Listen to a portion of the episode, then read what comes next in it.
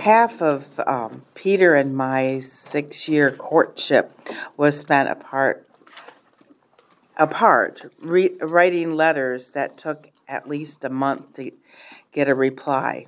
Oh, And even longer when I was in Taiwan. And the letters had to be sent through the Red Cross in Hong Kong to get to Peter in Xi'an.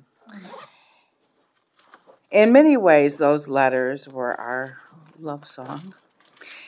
And um, that love song has been told many times to our boys as they grew up. When we decided to get married, I needed to get to gather documents and get the gold seal of the state of Michigan on them before I flew back to China. Peter had to get many signatures of approval from supervisors and leaders um, in the military company where he worked. 20 days after I arrived in China, Peter was able to get all the necessary signatures so that we could apply for our marriage certificate, which included a detailed history of our relationship. Four days after we got our marriage certificate, we were married in Peter's third sister's new apartment. For six months, we lived with Peter's parents with very little privacy, sharing a bathroom and kitchen with neighbors, and always being ready for guests to stop by unannounced. Our room had an inner room and an outer room um, connected by an inside door. The outer room had a door to the outside that was often left open with people coming and going. The outer room um, had been the bedroom of Peter's three sisters, and the inner room had been Peter's bedroom. Peter's parents were in the building next to us on the second floor where the shared toilet and kitchen was. I hesitate to say bathroom because it was not a bathroom. Just say. Anyways, um, the inner chamber was a sanctuary for us, away from the noise of the outside, though the noise often still came through the thin walls. As I read through and studied our passage for today, I could feel the anxiety of the woman as she moved from her family to a new life with her beloved, and how she is assured again and again of his exclusive love for her. Perfect love cast out fear. 1 John 4:18 says, "There is no fear in love, but perfect love cast out fear, because fear involves punishment, and the one who fears is not perfected in love." Before we de- dig deep into um, this week's lesson, I want to briefly review the introduction that Janet gave us last week. Solomon was a great king um, who trusted God to help him rule his people. God gave him wisdom and riches and peace. Just as David, his father, had pointed us to a greater king who would reign forever on the throne of David, Solomon also pictures Christ bringing peace to the land. But neither David nor Solomon were the promised one who could rescue us from the curse of sin. They were shadows of the greater one to come, Jesus. They both had flaws. Solomon's greatest flaw was his love of many women. They turned his heart from God. Because of Solomon's many wives and concubines, I do not believe this best love song, the Song of Songs, is about a wedding of one of his many wives. Nor do I believe that the woman uh, the woman is from the royal harem, as many commentaries seem to think. If she was part of the harem, the song would be about an adulterous and treasonous affair. Remember that when Solomon um, in 2 Samuel 16 um, raped on the roof uh, in broad daylight 10 of David's concubines that had been left behind uh, when David fled. All of Israel knew that this was treasonous because the wives and concubines were given for po- political and economic alliances, and this would be a claim to the throne.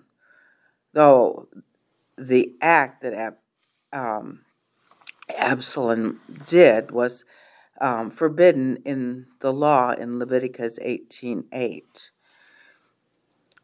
Because the Song of Solomon is in Scripture, I do not think that it can be a celebration of one of many wives. It is celebrating the exclusivity of marital love. I do believe that Solomon wrote this as a longing for what he missed in not having an exclusive love that he read about in Genesis 1 and 2. Um, another thing to remember as we unpack the beauty of this love song is that it does not follow a straight linear timeline. It has cycles along the movement of the timeline. In each of these cycles, there is a remembering, a mm-hmm. longing, and finally coming together as one. This does not mean that they are shacking up before marriage. They are married from the beginning of the song. I struggled with interpreting the timeline until Jeff pointed out in our first training session um, the the idea of these cycles. So in this song, there is one woman and one man who are married, and Solomon is a foil for this I- ideal Eden like marriage.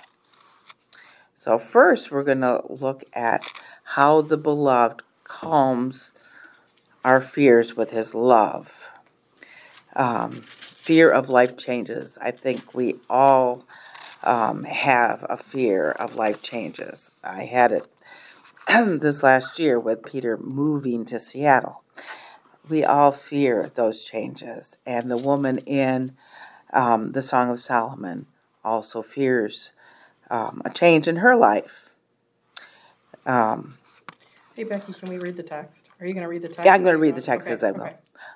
Um, so, in chapter 1, 5 through 7, um, we read, I am black, but lovely, O daughters of Jerusalem, like the tents of Kedar, like the curtains of Solomon. Do not stare at me because I am swarthy, for the sun has burned me. My mother's sons were angry with me. They made me caretakers of the vineyards, but I have not taken care of my own vineyard. She fears that her past um, labor um, will hinder her future. In verses 5 and 6, the woman is concerned that her looks will be a barrier to her relationship with her beloved. Will he be able to look past those superficial, uh, the superficial darkness of her skin to see the value and to see and value her worth. She compares um, the color of her skin to the tents of Kedar. Um, in the ancient world, fair skin was preferred to dark skin for class reasons n- rather than racial reasons. Since a vast majority of the people were yeoman farmers, dark skin was common, whereas fair skin was exotic. Sun darkened skin marked one as a peasant rather than a member of aristocracy. Kedar, um, among the most powerful of the Arabian Bedouin um, tribal groups um, were tied to the genealogy of Ishmael. Uh, you see that in Genesis 25 13. And their tents consisted of a three sided p- pavilion um, made with animal skins or woven fabric. The black color would come from black goat's hair. She also says that she's lovely. She knows her worth. She compares her worth to the curtains of Solomon, which would have darkened a room but were ornately embroidered. She knows that the work that she has done outside the vineyards for her mother's sons has lessened her value in the eyes of those who stare at her because of the outward effects of the sun staring at her, gazing on her, as it says in the Christian Standard Bible. Um, but she does not want the girls to look on her with disdain for her dark skin. Do not regard me as a plain, unimportant peasant girl. The joys of love are not exclusively for the elite, but are enjoyed by all social classes. Artificially imposed cultural standards of beauty fail to appreciate the wide range of beauty that are in a society, especially inner beauty.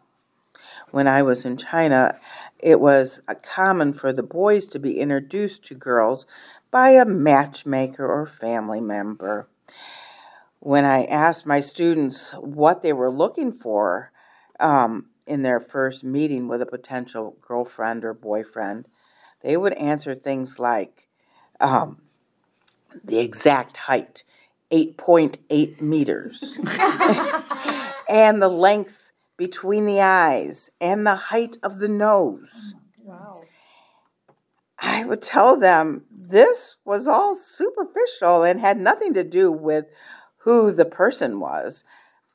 My protest fell on deaf ears, so they would reject all the imperfect ones, and um, the ones that met their standards had two more meetings before they would officially date, which meant seriously going steady, like being engaged.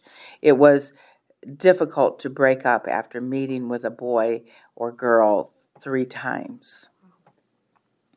Now in China, the standards are different, more materialistic.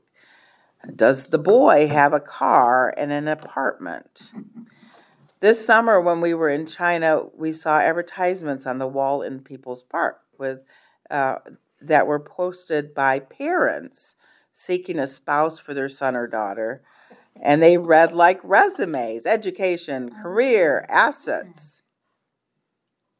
Another concern that the woman had was will I be accepted in my new home? In verse 1 7, we read, Tell me, O you whom my soul loves, where do you pasture your flock? Where do you uh, make um, it lie down at noon? For why should I be like one who veils herself because the flocks of your companions? The woman desires to see her beloved, but doesn't want to have to search for him. This is a new home um, and a world of men that she's not yet comfortable with. Remember, in her own home, she experienced men, uh, her experience with men was her mother's angry sons. She worked in the vineyards, and now she must have courage to live amongst shepherds. O'Donnell, in his commentary, gave a compelling argument that the veil mentioned here is fleas and lice, which would cause her to itch. Whatever the case, whether feeling like a veiled prostitute, which is what some of the commentaries say, um, walking among men or itching from lice. She is uncomfortable going to her new home. Whether in your marriage you have a small or large cultural difference, when you join with another family, you join a different way of life than you are used to. There is an adjustment. And so she gets assurances from her beloved in verses 8 through 11. Um, first of all, the beloved tells her the way. If you yourself do not know, most beautiful of among women, go forth on the trail of the flock and pasture uh, your young goats by the tents of the shepherds. In this verse, I originally read um, it as if Peter was teasing me while I tried to maneuver my bike through rice paddies while Peter was a distance ahead. Though some commentaries did agree with this light-hearted reading, O'Donnell thought that um, perhaps this is the chorus of women because in um, chapter 5, verse 9, the phrase most beautiful of women is sung by the chorus. Whether it is her beloved encouraging her or the chorus, she must forget about her fear of life with shepherds. If she goes out um, and finds him where he is to be found, she will no longer be an outsider. Her beloved's community will be hers. She cannot be one with her beloved without entering his world. We also must enter Jesus' world to become one with Jesus. Uh, the narrow way through the cross of Christ is the only way. It is interesting that the Jewish synagogue, even today, reads the Song of Solomon every Passover. Our beloved Jesus has prepared for our union through his death on the cross he tells his disciples in John 14, 3 and 4, If I go to prepare a place for you, I will come again and receive you to myself, that where I am, there you may um, be also. And you know the way where I am going. When Thomas asked for the way, Jesus said to him in John 14, 6, I am the way, the truth, and the life. No one comes to the Father but through me. Jesus is the way to our eternal home. We don't need to fear because he is both the way and the destination. Then the beloved assures her that he loves her. In verse 9 through 11, the beloved um, assures her of his devotion to her and how um, his beauty captivates him. To my darling, you are, um, to me, my darling, you are like my mare among the chariots of Pharaoh.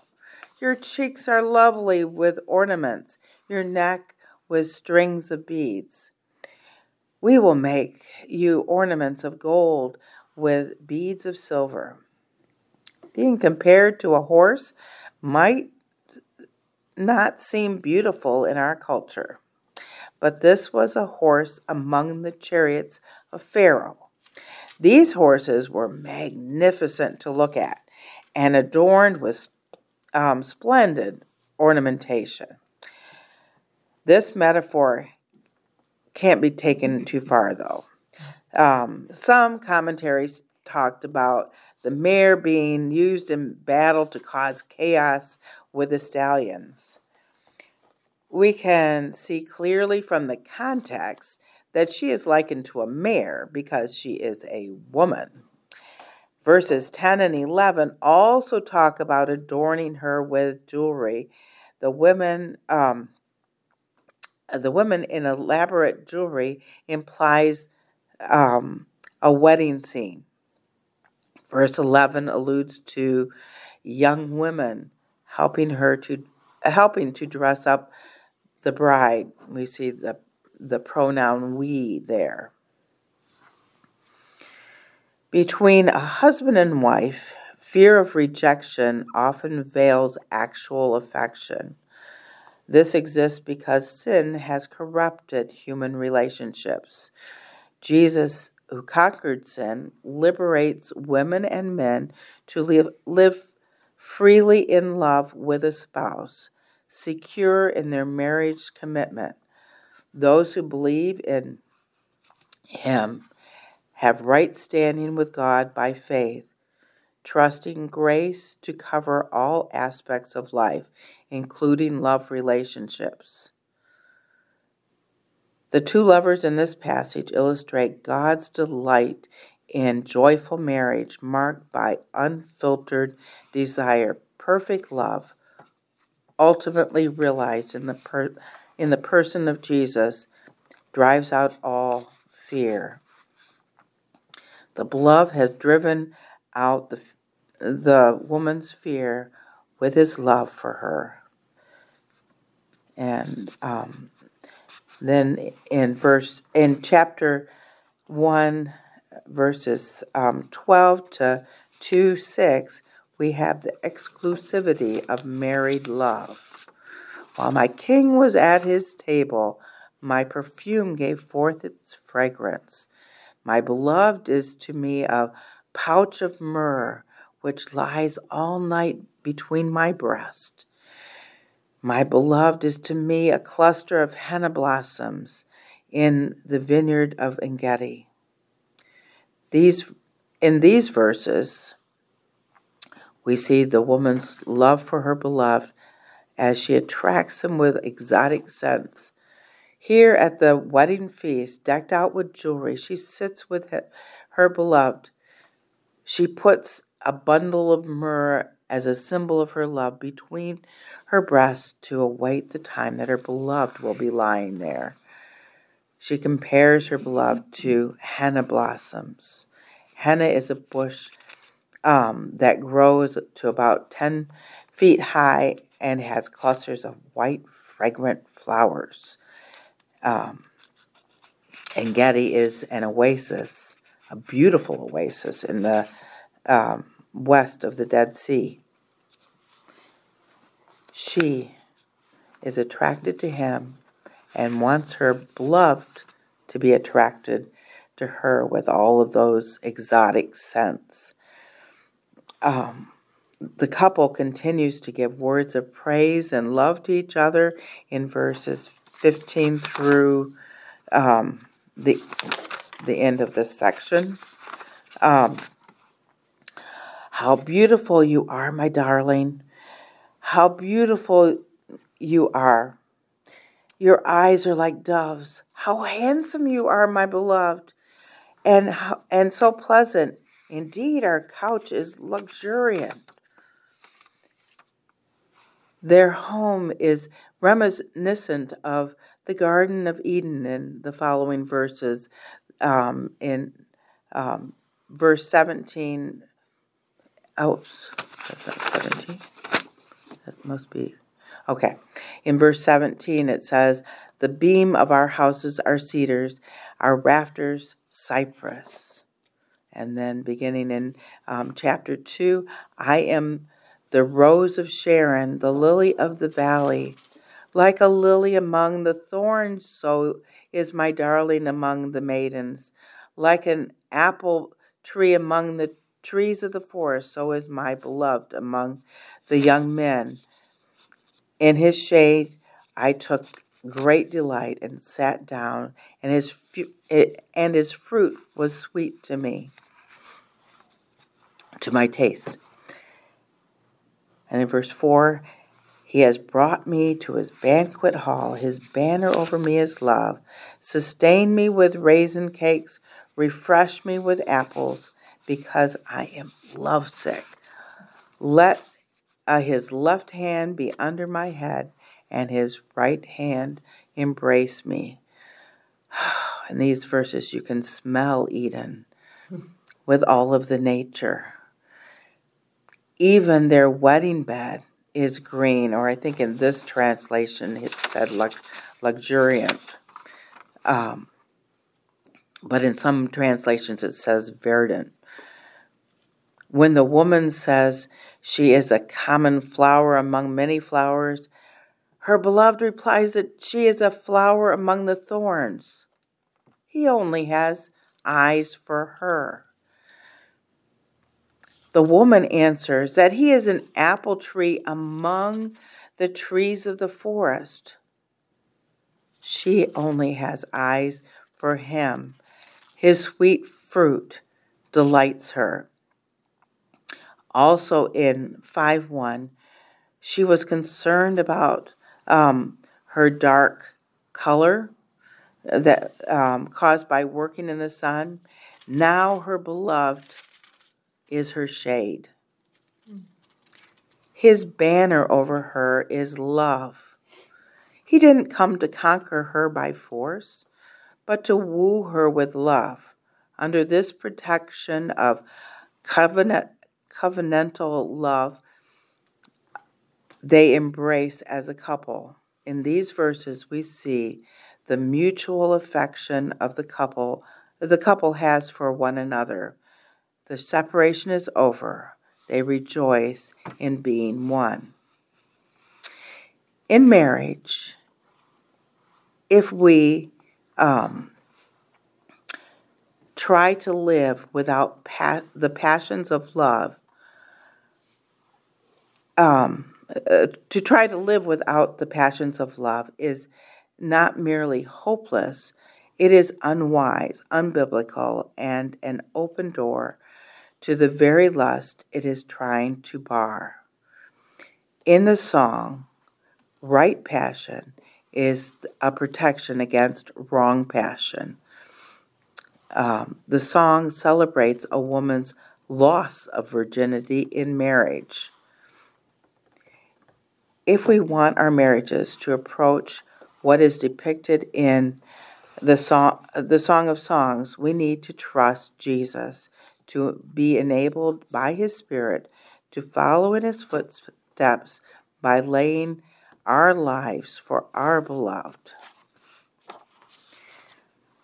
Human marriage points beyond itself to the relationship between God and His people, a oneness that can only be seen in one man and one woman together in a covenant relationship. The perversions that are so rampant in our society today are an abomination to God because they tarnish the image of God that um, God created us to be in the world since the Garden of Eden. Marriage is meant to be a picture of our union with Christ and also the union of the Trinity. In Genesis 1:27 we read, God created man in his own image, in the image of God he created him, male and female he created them. And in Genesis 2:24 it says, "For this reason a man shall leave his father and mother and be joined to his wife, and they shall become one flesh, and the man and his wife were both naked and were not ashamed. By the way, though culturally the woman left her family and joined the man's family, as we saw in the woman joining the shepherd's family, it is the man that is told in these verses that he must leave his father and mother. His wife was now his main priority because they were one flesh. And the last point is chastity. I adjure you, O daughters of Jerusalem, by the gazelles or by the hind of the field, that you do not arouse or awaken my love or love until she pleases. This refrain um, will be found two more times in the song. The gazelles and the deer represent the joy of love. So the virgins are commanded to swear by love that they will not become sexually active until marriage. They must save their virginity for marriage. A man, uh, I'm sorry, a woman who awakens love with a man who is not who is not giving of himself or prepared to sustain her will find herself bitter and desolate. And that was also from O'Donnell. If sex is about persons being bodies together, then chastity is the right bodies being together at the right time. Chastity then is not the mere absence of sex, but an active conforming one's body to the arc of the gospel, the oneness Jesus laid his life down for um, to bring new covenant union with him. Properly understood, chastity is not withholding, but giving. And this is from a book that I just finished reading by Karen Prior on reading well. Unlike so many human relationships, um, in which each person is most concerned with getting what they can from an, from the other. The Song of Songs shows us that the deepest, most intimate relationship come from each person seeking to give what they can to the other. It's not 50 50, it's 100 100. Mm-hmm. Though sometimes life circumstances make it seem like one is giving less or more, the goal is to give 100. Um, and the goal also, I have, um, is to be naked with your beloved and unashamed. Um, this um, is clearly seen throughout the Song of Solomon, um, and it's something that we are given as a gift to enjoy. Jesus embodies this kind of sacrificial lo- love. Out of God's deep love for us, He gives what cost Him the most, His Son. And then from Romans 5 8, but God demonstrated His own love toward us, that in that while we were yet sinners, Christ died for us. Whether you are married or single, you can enjoy union with Jesus. He is what the shadow of the gift of marriage points. When we are accepted in the beloved Jesus, we are clothed in his righteousness and no longer need to feel shame in his presence. In fact, we can come boldly without fear to the throne of grace. He has prepared a home for us, and it is in him.